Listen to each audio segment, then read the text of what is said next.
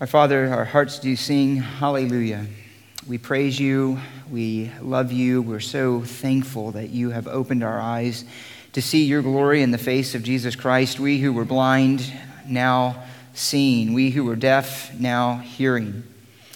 And yet, with all of these glories, we confess our sin, and we know that the corruption that we were born into this world with still remains in us. And so we fight and we struggle, but we do that not on our own. We who have taken your yoke upon us know that you are gentle and humble in heart, and in our sin, we always find you a forgiving Savior. In our struggles to walk in righteousness, we find you gentle and leading. Even though at times when we need, you do discipline us as is good for our souls, and we thank you for that as well. But we know that you use your word as that, that revelation of truth and of your character and of your glory, and it is what you use to sanctify us as we bring our hearts before you. Sanctify them in truth. Your word is truth, you said. And we know that truth is not merely something that is outside of us, external, but it sanctifies us as truth is internal, as it influences our thoughts and our affections as we reason and live in light of it, as it does its work in us. And we pray that this morning, again, as we prepare for your table, that it would have that power by the working and the moving of your Spirit in your people, in us this morning. And to that end, we pray in the name of the Lord Jesus Christ. Amen. Open up your Bibles, if you will, to Ecclesiastes chapter 3. Ecclesiastes chapter 3, we ended last week on verse 15. We're going to pick it up again this morning at verse 16 and go walk through the end of the chapter. So, Ecclesiastes 3, verses 16 through 22. And we are moving through Ecclesiastes. Uh, trying to keep a steady pace here, but recognizing that at some of these points we need to take some sections uh, on their own, some smaller sections. And here in Ecclesiastes, as we looked last week, we find ourselves with Solomon moving on and continuing his theme of what it is to live in this world, to try to find meaning in this world without God, the futility of it, but to recognize God's mercies in the midst of that futility and to recognize that in the midst of the hopelessness that we find by looking only at what we can see, touch, feel, and taste here in this world, that there is yet the mercies of God. The mercies of God, even in this fallen creation. And that, that really is one thing that Solomon makes us have to face is that the world we live in is we live in a world under the curse of sin. We live in a world that bears the futility and the vanity that sin brought by its corruption and by death and everything else that attends the fall of man. But he doesn't leave us merely in the misery of it, although he makes us face that misery head on and he makes us face and think about the reality of it. But he doesn't leave us there. Again, he reminds us in the midst of it, there are the tokens of God's glory. And ultimately, he's pointing us past this world to the hope that we should find in God. Hope that we should find in God. And that actually then is the title of this message, uh, or this section here. It is, a, it is about the hope that Solomon points us to. It is the hope that God will fix, that God will make right everything that sin has ruined. That's the idea. The theme, really, of these verses is that hope waits for God to set right then what sin has ruined. Hope waits for God to set right what sin has ruined. And so we'll look at this just to give you a precursor here of three, three general points. We'll spend most of the time on the first one and take the last two rather quickly. But the first is this that hope knows God will set right what sin has ruined. Secondly, that hope enjoys God's mercies in this life. And thirdly, that hope looks to God's promises in Christ. Now, you might be wondering, because I'll grant right up front, that hope is not directly in the passage. Solomon is not himself mentioning hope, nor is he necessarily pointing us beyond the grave. As a matter of fact, he's going to kind of drag our necks again, as he did in chapter 2, and to make us look at death squarely and head on. But we can't read this, as we, we can't read any part of Scripture without realizing And nor Solomon or in Ecclesiastes was about realizing that by looking at the reality of sin as it is, by facing the reality of this fallen world as it is, it necessarily points us to long for something else that God has promised. And so the thrust of this passage is not about hope, but rather the ruin that sin brings in relation to justice and death. But again, it fits by inspiration of the Spirit into the larger context of Scripture, and he does give us a glimmer of this here, to look beyond the futility and the ruin to the future, to what God has promised to those who will put their trust in him. And so that's the angle that we'll look at it this morning. Let's read our text and then we'll look at these uh, three points. Begin with me in verse 16. Furthermore, I have seen under the sun that in the place of justice there is wickedness, and in the place of righteousness there is wickedness. I said to myself, God will judge both the righteous man and the wicked man, for a time for every matter and every deed is there. I said to myself concerning the sons of men, God has surely tested them in order for them to see that they are but beasts. For the fate of the sons of men and the fate of beasts is the same. As one dies, so dies the other. Indeed, they have all they all have the same breath, and there is no advantage for man over beast, for all is vanity. All go to the same place, all came from the dust, and all return to the dust. Who knows that the breath of man ascends upward, and the breath of the beast descends downward to the earth? I've seen that nothing is better than that man should be happy in his activities, for that is his lot. For who will bring him to see what will occur after him? And from that, we will see the hope that Solomon points us to. Go back up to verse 16 and let's look at this first point then. Hope knows that God will set right what sin has ruined. And under that, then, there is first that hope looks to God's future justice. And hope looks to God's future justice because we realize that justice is not always what is experienced here, but rather injustice. Rather, injustice. Injustice is a part of our present human experience. Verse 16. Furthermore, I have seen, again, we come to this common refrain in Ecclesiastes that he is observing the world, what I have seen by observation. And what has he seen? He sees that in the place of justice there is wickedness, and in the place of righteousness there is wickedness where you would expect justice, where you would expect righteousness, instead, what we often find is wickedness. So perfect justice doesn't exist this side of heaven. We certainly should strive for justice. We'll mention that in a bit. We should seek for perfect justice. We should speak, seek for perfect truth, always to be exalted. But it's never going to be found in this world ultimately because, again, of the corruption of sin. Sin is always going to corrupt and limit man in his ability or even his desire for true justice. But Solomon knew this is what should mark God's people. As a matter of fact, we won't read it, but he read, wrote an entire psalm in Psalm 72 speaking of the king of God, the righteous king of God, as one who is marked by truth and justice. May he judge your people, verse 2, with righteousness, and your afflicted with justice. That is the mark of a true king. Solomon, as we know, fell short of that goal. Every other king over Israel fell short of that goal. Even David himself, uh, Solomon's father, fell short of that goal. So ultimately, though this is looking at the kings in Psalm 72 of Israel, the king, what is required of the king, and in a sense extolling what uh, the theme of his own kingship should be, we realize that it's never going to be realized perfectly uh, in this earth. It does not guarantee, even with a righteous king, a righteous human king, that injustice will not happen. And this is a greater tragedy against the backdrop of what Israel should be. What Israel should be is God's people. And and particularly as Solomon writes this, I mean, some have said because, because he, he notes this, and he'll note it later, we'll look at this theme again as we go through Ecclesiastes, that this can't be Solomon who's writing. This can't have Solomon as the true author. It's just somebody writing in Solomon's name. And this is one of the things they point to because they say, well, Solomon had a righteous reign. Solomon was a good king. Solomon never would have allowed these things to come into, uh, to be a part of his kingdom.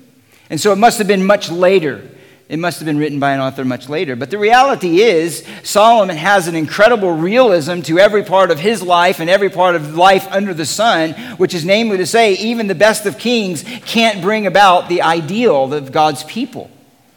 He couldn't do it in his own life, in his own heart. He couldn't do it in the life of the nation. As much as he may have wanted righteousness and pursued it, yet sin still was present and there was injustice in the kingdom. And again, this is particularly striking as the nation of Israel, because at the very foundation of their identity was to be the people of God and to reflect his character. And what is foundational to God's own rule is righteousness and justice. Listen to just a few of these passages. You're familiar with them. Psalm 89 14, righteousness and justice are the foundation of your throne. Loving kindness and truth go before you. Psalm 97 2 Clouds and thick darkness surround him. Righteousness and justice are the foundation of the throne. Psalm 33 5 he says, He loves righteousness and justice, and the earth is full of the loving kindness of the Lord. He wants righteousness and justice from his people back then and now.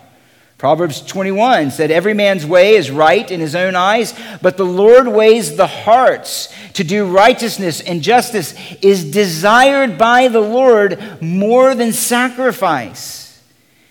In Genesis 18, he says that Isaac was chosen that he might command his family and teach his family to walk in righteousness and justice. And you know it, and you've sung this song, Micah 6 8, summarizes it in this way What does he want from his people? Don't sing it, I'll read it. You might be singing it in your heart.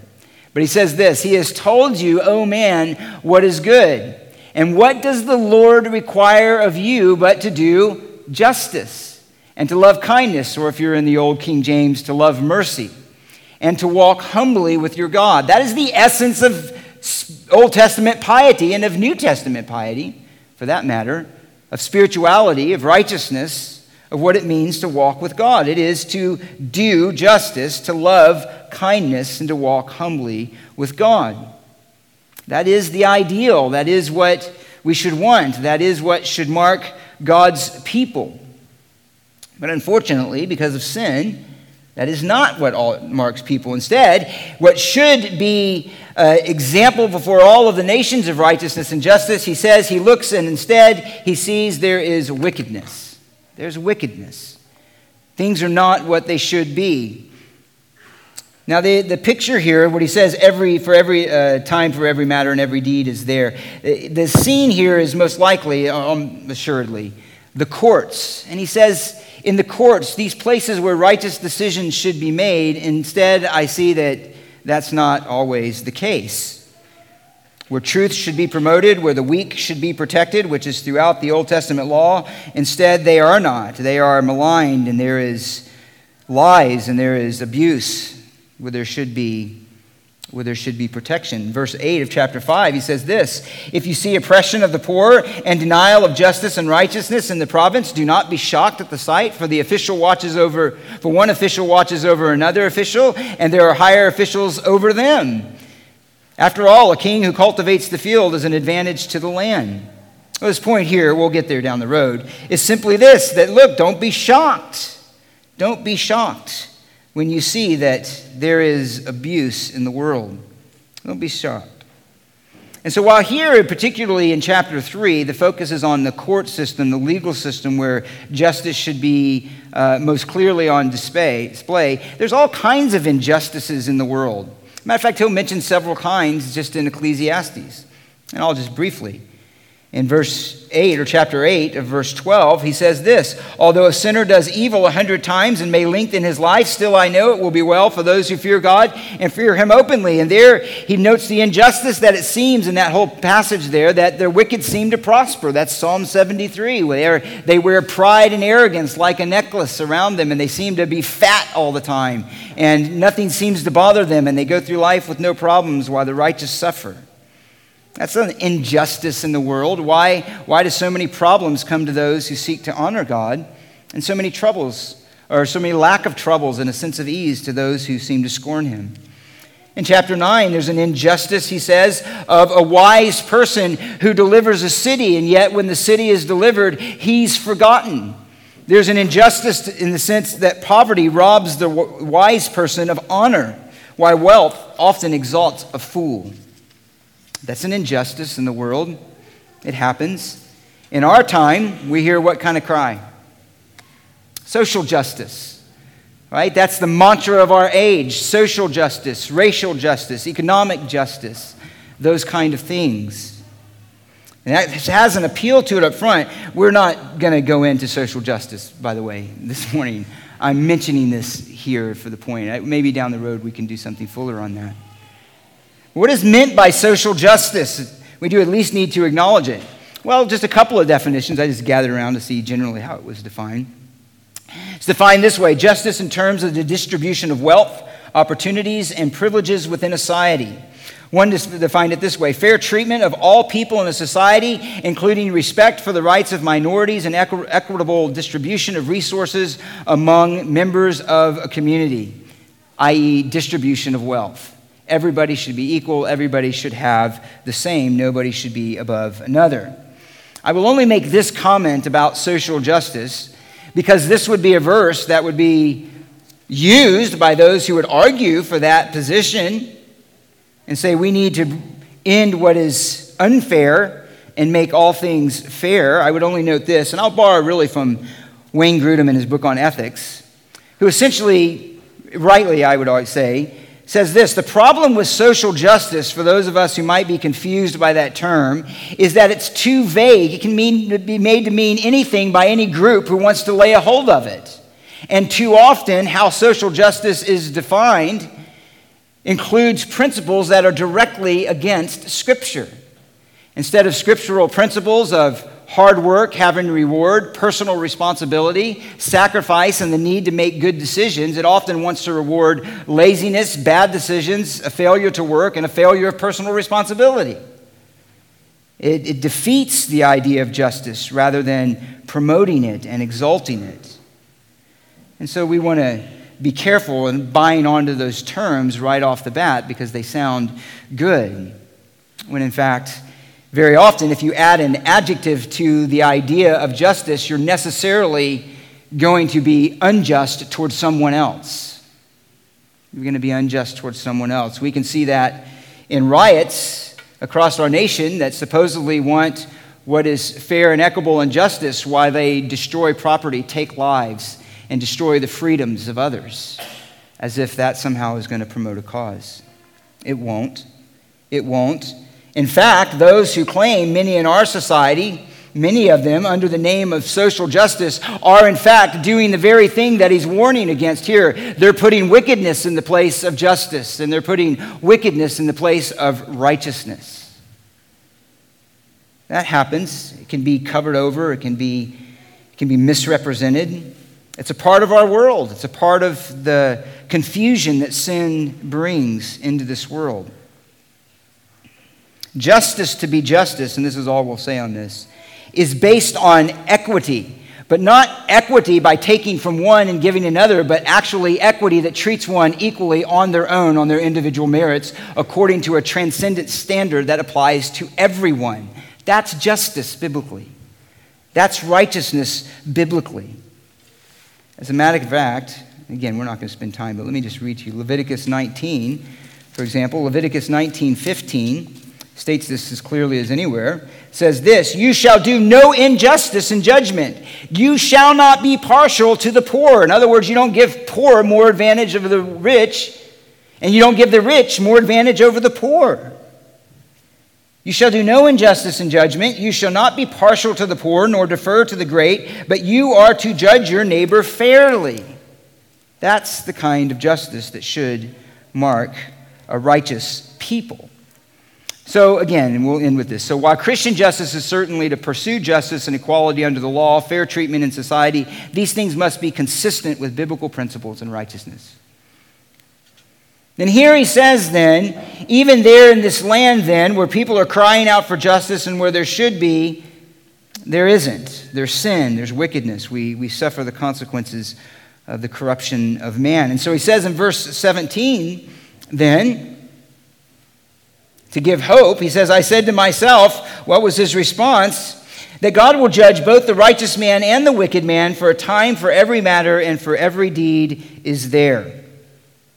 In other words, and here is the hope that he gives. This is the one glimmer of hope in terms of looking beyond this world that he gives. Namely, that the injustice that is experienced in this world is not the final word. It's not the last word. It's not the last thing to be said on the subject. God is going to have the last word there, not man.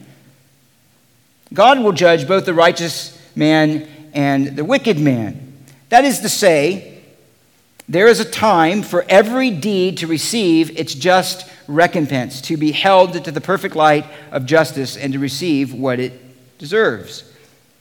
Now, I want to make just a footnote here. This is an important, this is an important point to grasp for many reasons, which we'll hopefully get to. But one of the greatest, it said, one of the greatest arguments against Christianity, against the truth of Scripture, against the truth of the gospel is this, and we've mentioned this before in other contexts, but is the reality of sin in the world.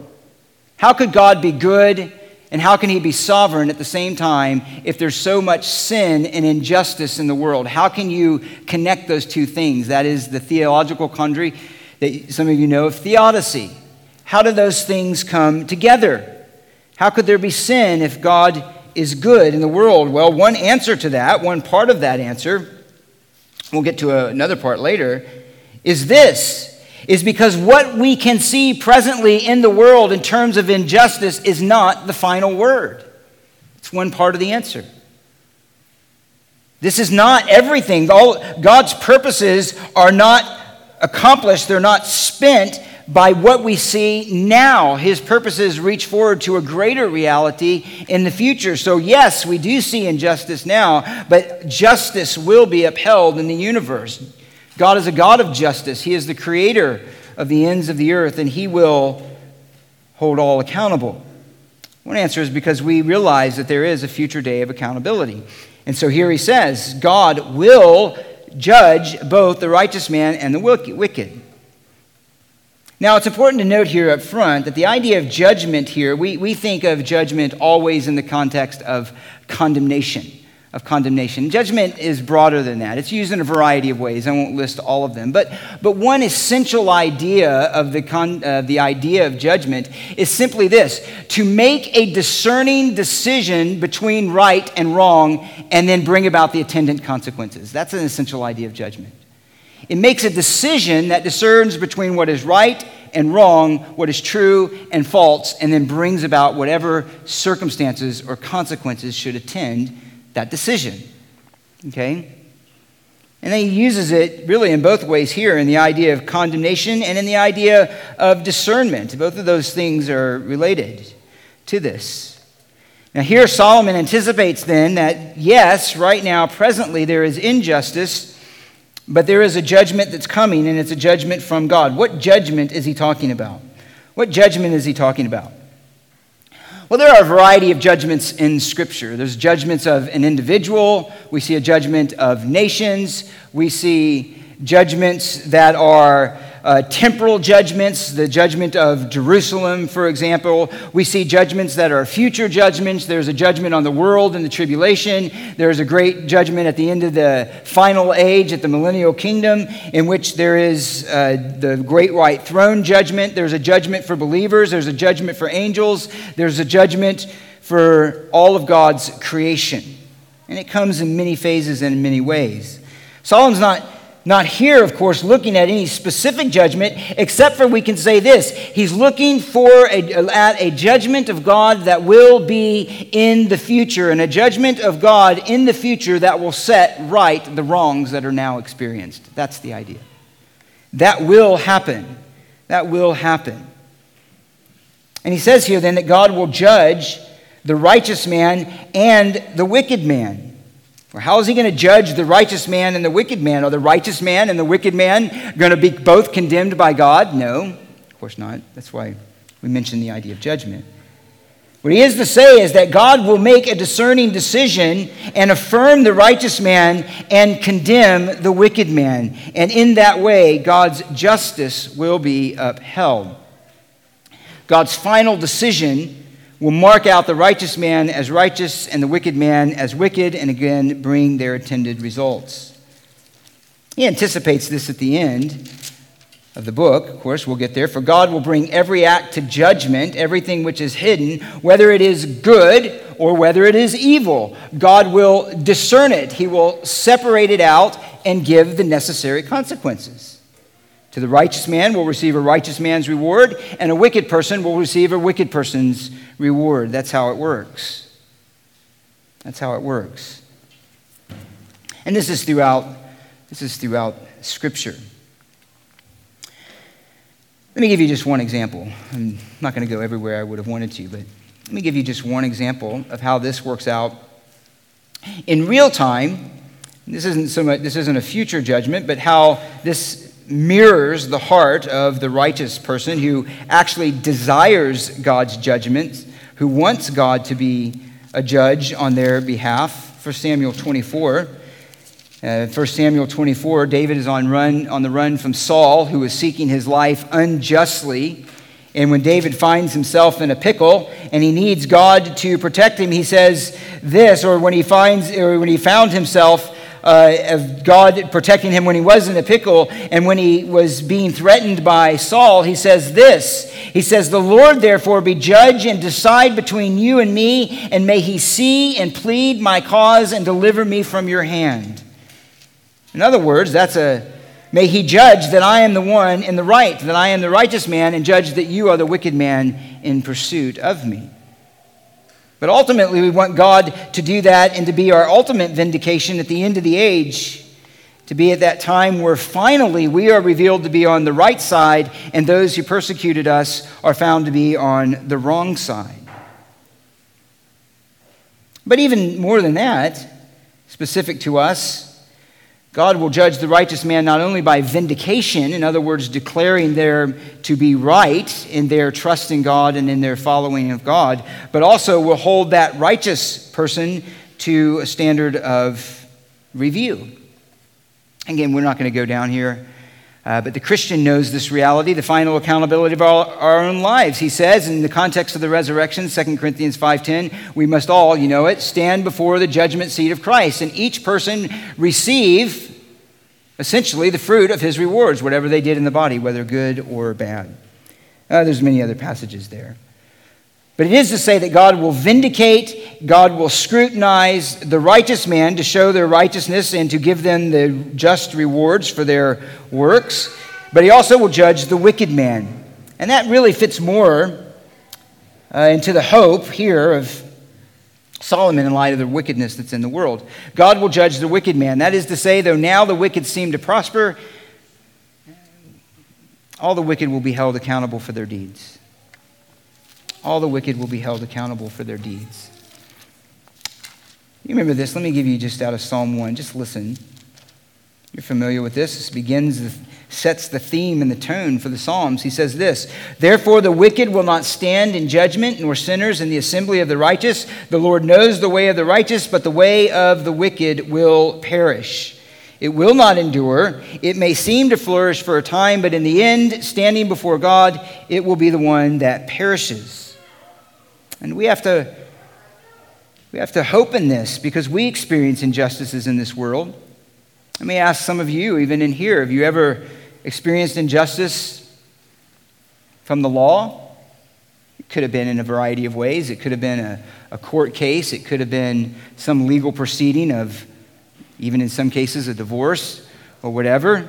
Have you ever at work been the recipient of what was unjust, being unjustly accused, unjustly fired, unjustly passed over, unfairly passed over that in, in, a way that left you with little recourse? How about a personal matter where you feel you are unjustly condemned, unfairly treated, unjustly maligned for things that you're not truly guilty of? That's what he, he captures all of that here. There's injustice, but God will set things right. It won't be perfect here, but it will be perfect in its own due time. And we have to take great comfort in that. But here's something striking, too. Uh, I want to notice this. Why will God's judgment be perfect? Why will God's judgment be perfect? Well, because He's God, that's true. But let us consider this as we think about this future judgment of God. And this, if you are an unbeliever, if you've not yet committed yourself to Christ, listen to these words. If you are a believer in sin, listen to these words. If you are a believer who somehow thinks you're hiding something from God, listen to these words. Why will God's judgment be perfect? Well, let me mention to you at least two reasons why God's judgment is perfect and standing in contrast to man. One is because God knows everything. He knows. Man doesn't know everything. We do our best to gather evidence. We do our best to get all the facts that we can, even in the court of law. We do our best to try to make a most, uh, to, to uh, base it on what all the truth is in a particular case. But we're ignorant. We don't know. We're not there. We're not all seeing. We don't know motives. We don't know intent. Even intent is something that plays a role in the law in the case of murder and other things. But we don't know, but God does know. He is omniscient. He sees every deed, He sees every motive. Nothing can be hidden and nothing will be missed. In Psalm 18:26, with the pure, you show yourself pure, and with the uh, crooked, you show yourself astute.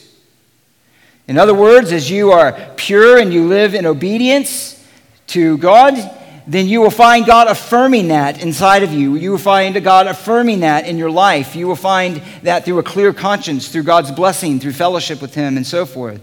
If you are crooked, in other words, if there is sin, no matter how much you might hide that from God, you will find out that God knows. That God knows, and nothing was hidden from Him. And with the crooked, you will show yourself astute. Numbers 20, 32, 23. You have sinned against the Lord, and you be sure your sin will find you out. So, this is a good to remember. If you are hiding sin, even as we come to the Lord's table this morning, it's a time to be right. If, you have, if you're hiding sin, if you're justifying sin, if you are in any way thinking that little sin God doesn't know about or he'll just kind of wink at it, uh, that's just not the case. That's just not the case. God, with perfect knowledge, knows what's in the heart. And this is a time to come right before Him, even as we come to His table. Secondly, God's judgment will be perfect because of His holiness. In other words, God is perfectly holy. In Him is light. There is no darkness at all. There is no wrong motive in God to in any way prejudice His judgment in a wrong way. There's all kinds of wrong motives that can be a temptation to men to cause them to sway one thing, to shade it in a certain way, to tell a lie, to bear false witness. None of that is in God. He sees things absolutely as they are, and He has no wrong motive within Him to pervert justice in any way. He is absolutely holy. It will be that everything is brought before His perfect and blazing light of His holiness. And that is the foundation of His justice and he will judge with absolute purity. Absolute purity. So there is this final judgment where we know these things will be that we find our hope and we find some comfort in the midst of what is wicked in this world. Let me note this that no sin will ever go unpunished no sin will ever go unpunished. Every sin ever committed by every single human being, that means every single infraction and lack of conformity to God's holy law, to God's holy nature, will receive its just recompense. Everything, not one sin. Do you realize that since the fall of man in Genesis 3 to the last man who will ever live and the last sin that will ever be committed, not one single one of them, not one, not the slightest one, not the slightest thought, not the slightest intention, not the slightest motive that failed to conform to God's holiness will not be held to the perfect standard of justice. Not one. Not one. Everything will be held up to the light of God's holiness and receive what it deserves. Everything. Everything. But that's the glory of it, isn't it? Of the gospel. That's the glory of the gospel. Think about if there were no gospel and it says that Christ will return and he will judge according to every man's deeds in Matthew 16 7 or 16 27. Think about God returning on his throne, and if he were to hold you accountable on your own with no mediator, with nothing in between, and he were simply to hold you accountable for your sin, who could stand? Right? Who could stand?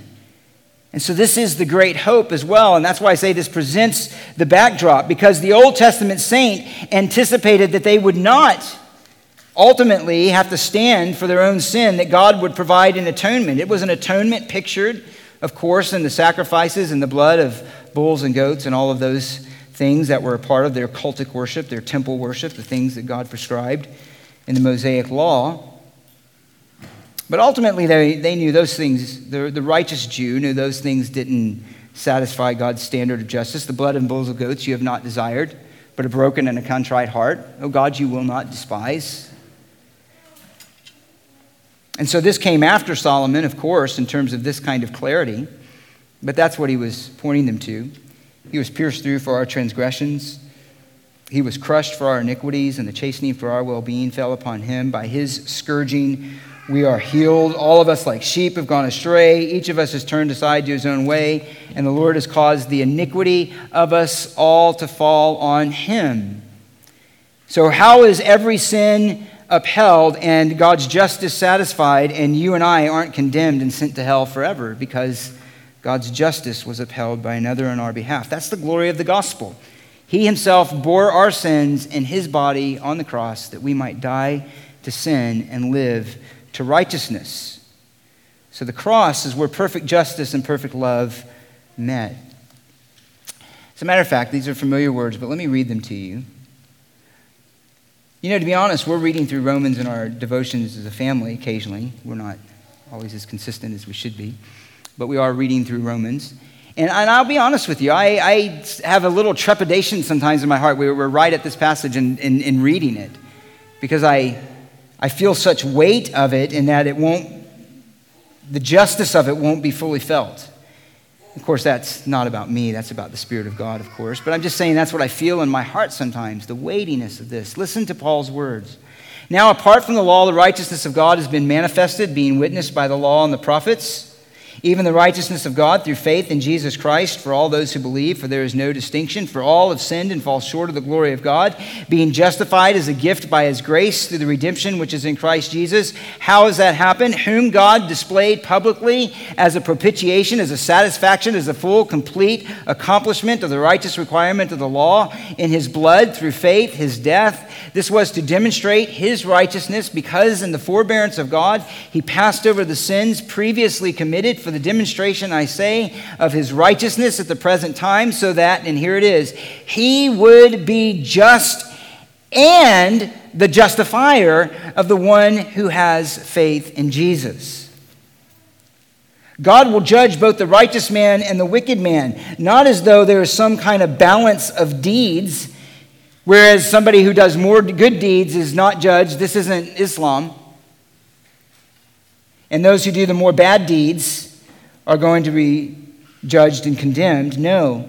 It is because every lawless deed, every sin, every sin committed by you and me, if we are a believer in Jesus Christ, and for all who will put their faith in Christ and trust in Him, was laid on Christ. He bore it completely in His body on the cross. That's what we celebrate in the supper this morning.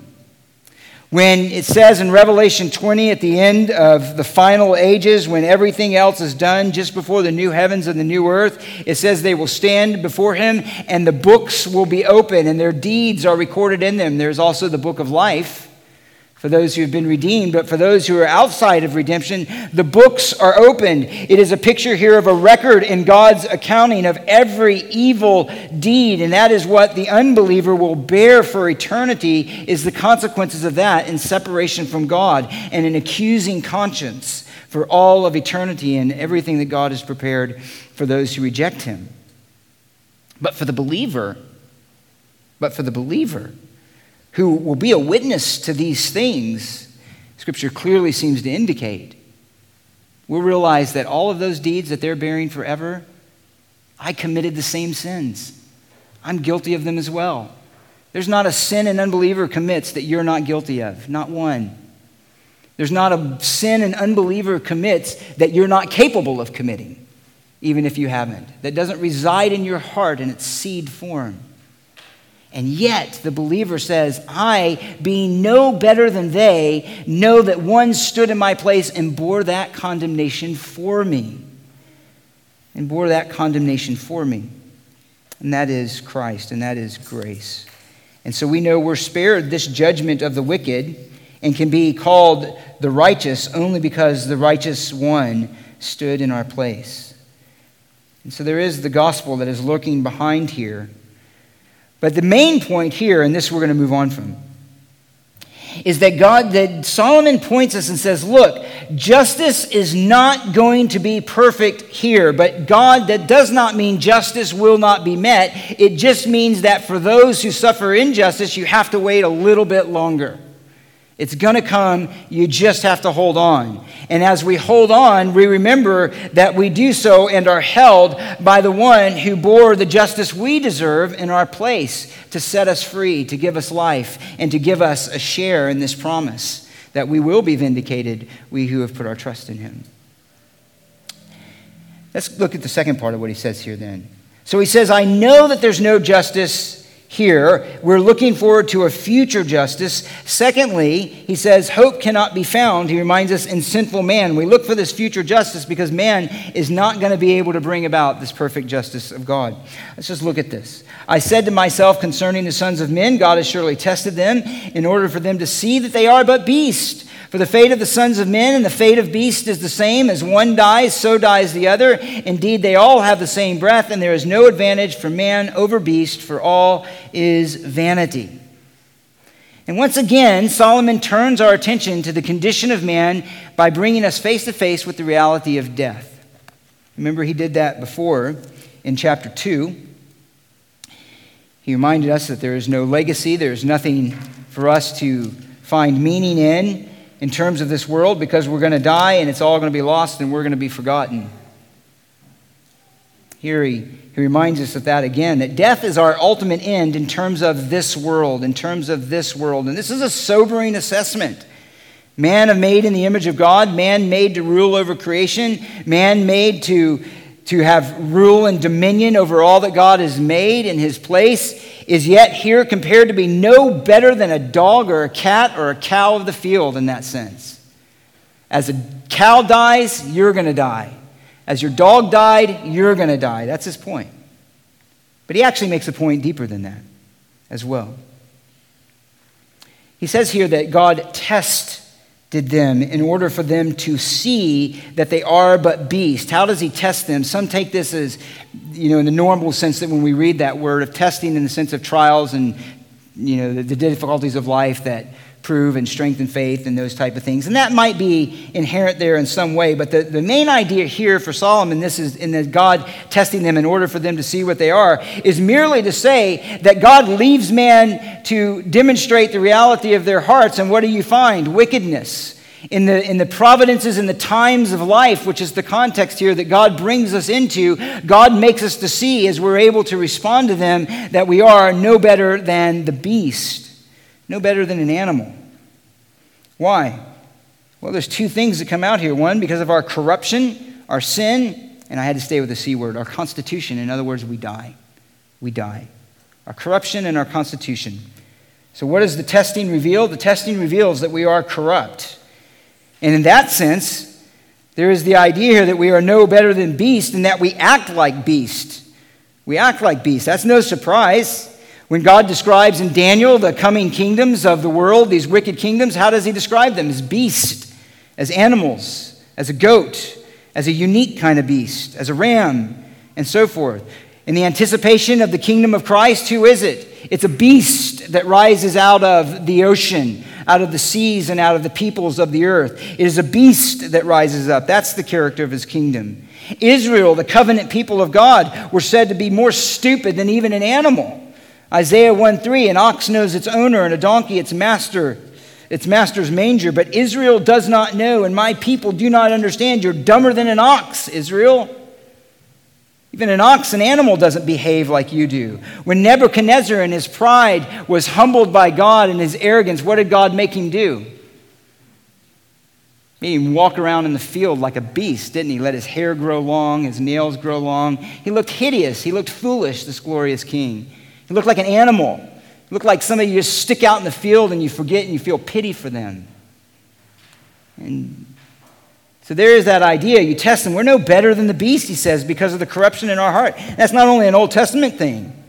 Peter said in 2 Peter 2, speaking of false teachers, they're like unreasoning animals born as creatures of instinct to be captured and to be killed.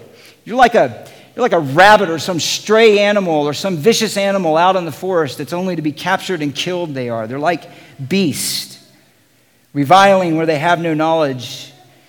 They will, in the destruction of those creatures, also be destroyed. Jude 10, again, of false teachers, they revile the things which they do not understand, the things which they, they do not know, like they like instinct, like unreasoning animals, they proceed and they are to be destroyed. So there's a sense here where we're like the beast because we're no better with the corruption of sin. We're just like a beast, and God often describes us that way in terms of our fallenness that you're just unreasoning, you're foolish, you're stupid, you're wicked. You're of no more value in that sense than to be gathered up and to be destroyed. But then he points us to something else here, and this is where he spends most of his time. The proof of that isn't only in our actions, but it's also in the fact that, like beast, we die. For the fate of the sons of men and the fate of beast is the same as one dies, so dies the other. Indeed, Death reminds us once again that we are but creatures who bear the marks of the curse. And he wants us to feel that and to recognize it. He says, Indeed, they all have the same breath. There is no advantage for man over beast. All is vanity. And there's a sense, again, where that's, that's throughout Scripture. We've read Psalm 104, and he reminds us that God gives breath to the beast, even as he gives breath to the animals. And as he gives breath, he takes it away. Job said the same thing in Psalm 34 15. If God should take away his spirit, what would happen? We'd all be destroyed. We'd all just go into nothing. Job 34 15. That's the beginning of Scripture. Genesis 2 7, the Lord God formed man from the dust of the ground and breathed into his nostrils the breath of life. Man became a living being.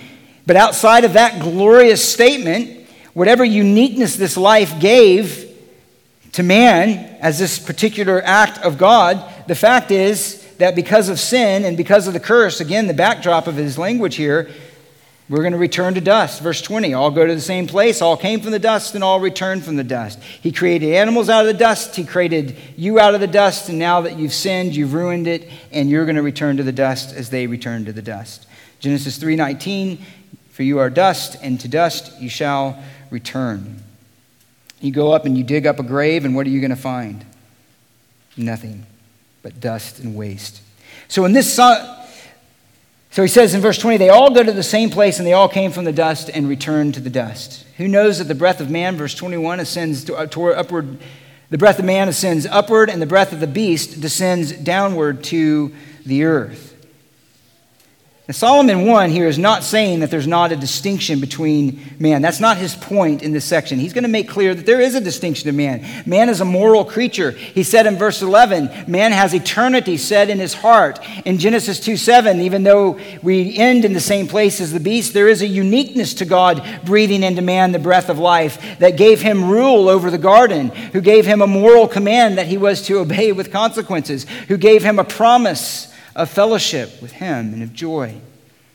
There is a distinction in an ultimate sense. He's not denying that. He knew that there was an afterlife. His own father said when Solomon's brother, who David also had with Bathsheba, was killed, he said, right, he will not come to me, but I will go to him. He knew that there was something else. He knew Enoch had walked with God and then was not because he was taken up. He knew that was the case. They knew that there was something else. Job, likely referring to a time before Solomon, well, well before, says, Even after my skin is destroyed, yet from my flesh I shall see God. Hebrews 11 says, beginning all the way with Abel, all the way through the Old Testament, marks out those who had faith in God, faith in God beyond what they could see. He knew that there was something more. He's not making an absolute statement here about the afterlife. As a matter of fact, even in Ecclesiastes itself, he says in verse 12, Verse 7 Then the dust will return to the earth as it was, and the spirit will return to God who gave it. So we don't misread this. He is looking at this merely from the point of observation, and he says, Yeah, we see that. I, I mean, we, we know that. That is what, what it means to be made in the image of God, is that there's something more. But when you simply observe it, how do you know it? If you looked at it just by what you could see, you bury your dead dog in the backyard, you bury someone else in a casket and you put them in the ground. It's the same. You don't see the earth shake and something fly up out of the grave any more with your animal than you do with your loved one. You don't see it. How do you know that is what happens? And his point here, again, is not to emphasize some statement about the afterlife, but merely is to say that is our condition. That is how low we have been brought. That at the end of our life, we're in the same place, even as a beast. And so there's no hope in man. Man is going to die. They're no better than beasts in terms of their corruption, in terms of their end. There's no hope in those things. So, what is his counsel? Well, I'm going to make these last two moments, points briefly. Verse 22 here's his counsel. Number one, I have seen that nothing is better than that man should be happy in his activities, for that is his lot. For who will bring him to see what will occur after him? And this is the second point. Hope enjoys God's mercies in life. And this is where he continually brings us back to and brings us back to. Hope enjoys God's mercies in life. Since these things are to be, since we can't ultimately find perfect justice here, since we know we're going to die just like animals, recognize God's mercies for what they are. I've seen there's nothing better than that man should be happy in all of his activities. There's nothing better than that. He says in verse 24 of chapter 2 there's nothing better for a man than to eat and drink and tell himself that his labor is good. This also I have seen that it is from the hand of God. He doesn't leave us in despair, is the point. He doesn't leave us despairing just of, in a nihilistic, sort of hopeless way. Nor does he give the full account of man's total purpose for living in spiritual fellowship with God, which was a part of the covenant he was under as well. It merely is to affirm this that God has appointed a time for all things that includes our death, and so therefore enjoy what he gives now during this brief period of your life. There's an echo of Jesus' statement here in the sermon do not worry about tomorrow, for tomorrow has enough trouble of its own. Just live for today. For who knows, he says, what, who, for who will bring him to see what will occur after him? Which is simply to say this death brings an end to our concerns in this world. All that was once held dear and important will come to an end. We'll end up in the dust. Our bodies will be food for worms, and we don't even know what will come after. So why worry about it? That's the point. But this is the third point, and this is where we'll come into the table. But the backdrop, as I mentioned at the beginning of Solomon, the backdrop of the reality of the hopelessness that sin has brought into this world is what causes us, and the third point is to look to the promises of God to look to the promises of God. Now, again, they knew that there was hope. David had hope. Abel had hope. Moses had hope. All of the saints of the Old Testament had hope. They had faith. Again, that's Hebrews 11. They knew that there was something more. That's why they could make the sacrifices. That's why they could be sawn in two. That's why Moses could neglect all of the riches and the pleasures of Egypt in order to suffer with his people in the wilderness. That's why those things could happen because they knew that there was something better that was awaiting them. They weren't without hope, they knew that. But that hope, again, was a shadowy hope. It wasn't, a, it wasn't near what we have. Listen to Paul's words that he has saved us, speaking of God, who has brought us to understand the power of the gospel, He has saved us and called us with a holy calling, not according to our works, but according to His own purpose and grace, which was granted to us in Christ Jesus from all eternity. Now, here, but now has been revealed by the appearing of our Savior, Christ Jesus, who has abolished death and brought life and immortality to light through the gospel. And so, in this glorious way, even more than where Solomon could have understood. In the Old Testament saint, we say, yes, death is our lot. We'll go in the ground like everybody else will go in the ground. But we know one who has overcome the grave. We've seen the resurrection of the dead in Jesus Christ. We've seen him who died and bore our sin as a ransom for many. We've seen him come, we've seen him die, and we've seen him rise. We've had him tell us that there is so much more. He proved it, John 20, 27. Reach here your finger, see my hands. Reach here your hand and put it into my side, and do not be unbelieving, but believing. And Thomas answered and said, What? My Lord and my God. My Lord and my God.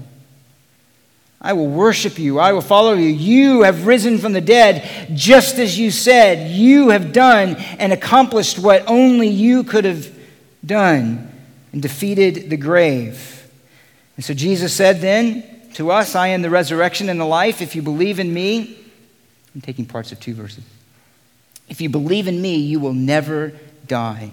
You will never die. What a glorious hope against the backdrop of you're like a beast and you go into the ground and you know better. And that is true. And then all of this anticipation of the Old Testament. And now Christ has come and accomplished us. And so when we read that, we go, yes. And that gives us a perspective on this world. And it makes us see the foolishness of living for this world. But then it points us to that glorious reality of Christ and says, He has abolished death. He brought life. He brought immortality to light through the gospel. That is what we should give our lives for. Why? Because as he'll say later, and this is where we'll come into the table, that because of the resurrection, because of our life in Christ, because of his return, because of the gospel, because of the power of the Spirit in us who unites us to Christ and empowers us to live for him in this world, because of those things, everything that we do for the Lord, guess what? It remains. It remains. It's not in vain. Everything that we do for Him is not in vain. We're not left in the misery and the endlessness of the grave. We look past the grave and we see that everything that we do in the Lord, when we're steadfast and movable and abounding in the work of the Lord, knowing that our toil is not in vain. Why? Because it will receive an eternal reward. It will be remembered forever before Jesus Christ. It will be a gift that we lay down to His feet. It will bring him glory, and he will be glorified in it, and we will rejoice in that glory. And he, in an overflow of grace, gives us this reward in heaven. And that's what we were rate. He said he brings his reward with him in, in his return. And so we live in hope. The backdrop is nothingness. We're like beasts, there's injustice. But the hope is that God will fulfill justice. God has defeated the grave. God does make everything that we do here have purpose and meaning that is eternal when it's done for Him and out of faith. And this is that we come to the table. This is where we examine ourselves. What am I living for? What am I living for? What are the things that rule my life? How am I dealing with sin? How am I pursuing righteousness? How am I serving His purposes in this world? How is my heart being transformed and being renewed day by day? And we'll have plenty of sin to confess, me along with you, in the answer to those questions. But that's the great glory of it, isn't it? That we confess it and we know that our Savior has paid that penalty for us. And He's the one who enables us to confess that and then frees us to walk in righteousness and empowers us to live for Him in this world. And so as you come to the table, does, as we take these elements, and so before we do, does everybody have, uh, if they weren't handed out, we have our beloved brother George who has some in the box. So for those, if you haven't taken communion with us before, uh, we have the prepackaged ones. Go ahead and just let him know. And we're doing these for now and take them. And as he's handing those out, and, and before we pray and remember this together, I'll remind you that this is a celebration of grace. We come not in an unworthy manner, as Paul reminds us. We come examining ourselves. We come making sure that we don't have some hidden lust and some hidden sin that we're holding on to, some hidden pride in our hearts, something that we're feeding and thinking we'll just keep it brushed aside, we'll go through the religious motion and everything will be okay afterwards. No. God sees, right? God is holy, He is unmixed in His discernment of our hearts. No, we come to Him with a completely open heart, and we say, God, here's where I've sinned. Here's where I need forgiveness. And I come knowing that that forgiveness is in Jesus Christ. And by the power of that grace and forgiveness in Christ, I can be made and strengthened to live for you in this world. Help me to do that. And so we come with those humble hearts. There's nothing magic in these elements. There's certainly nothing magic in a plastic cup. It is what God has given to us to be symbolized in those elements, which is his body given for us, his blood spilled for us, and the promise of the new covenant, every one of which is yes and amen in him for us, and the hope of his return.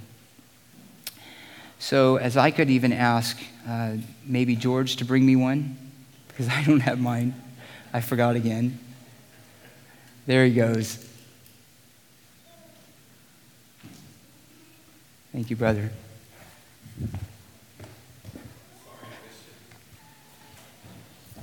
I forgot. It's not a very good example. Um, so let me give you just a moment to pray, and then I'll pray for us, and then we'll take these elements together. So just spend some time talking to the Lord.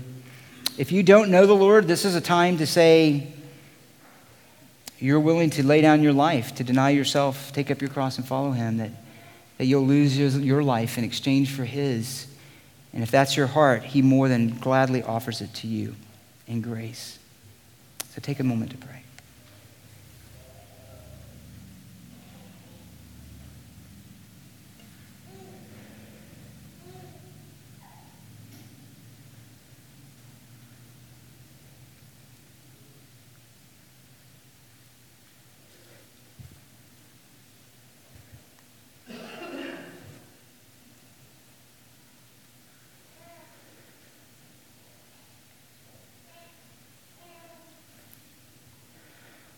Our God, we come in celebration of this table. And it is a celebration because while it involves the remembrance of a bloody cross, while it revolves the remembrance of you being scourged for our transgressions, you being nailed to a bloody cross, you crying out, Father, Father, why have you forsaken me?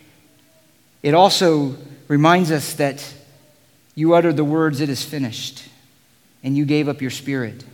You went into the grave and then you rose from that grave and you defeated death on our behalf. You made a final atonement for sin so that we can come to you and have a clear conscience. We don't need the sacrifices day by day. Once for all, you offered up your body on our behalf. And the fruit of your work is the body here, the people redeemed, the people who have been given your spirit, us who have been forgiven of our sin.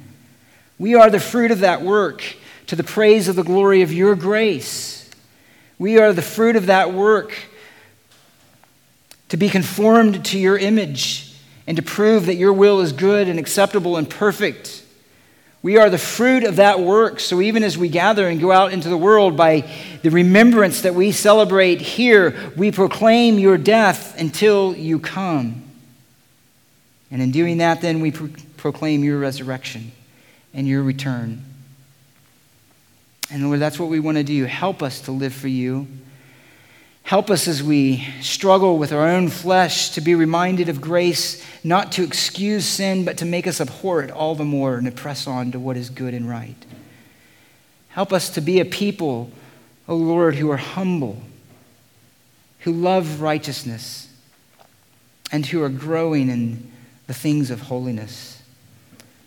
Lord, we could wish that was always a smooth line. We know that it's not in the reality of our experience. But we know you have saved us. We know that you keep us. And that we know in the big picture of our life that you are moving us upwards and onwards towards that goal. And so make us have that heart like Paul, who said, I press on toward the goal for the prize of the upward call of God, which is in Christ Jesus. Pray this in your name, Jesus. Amen. So let's.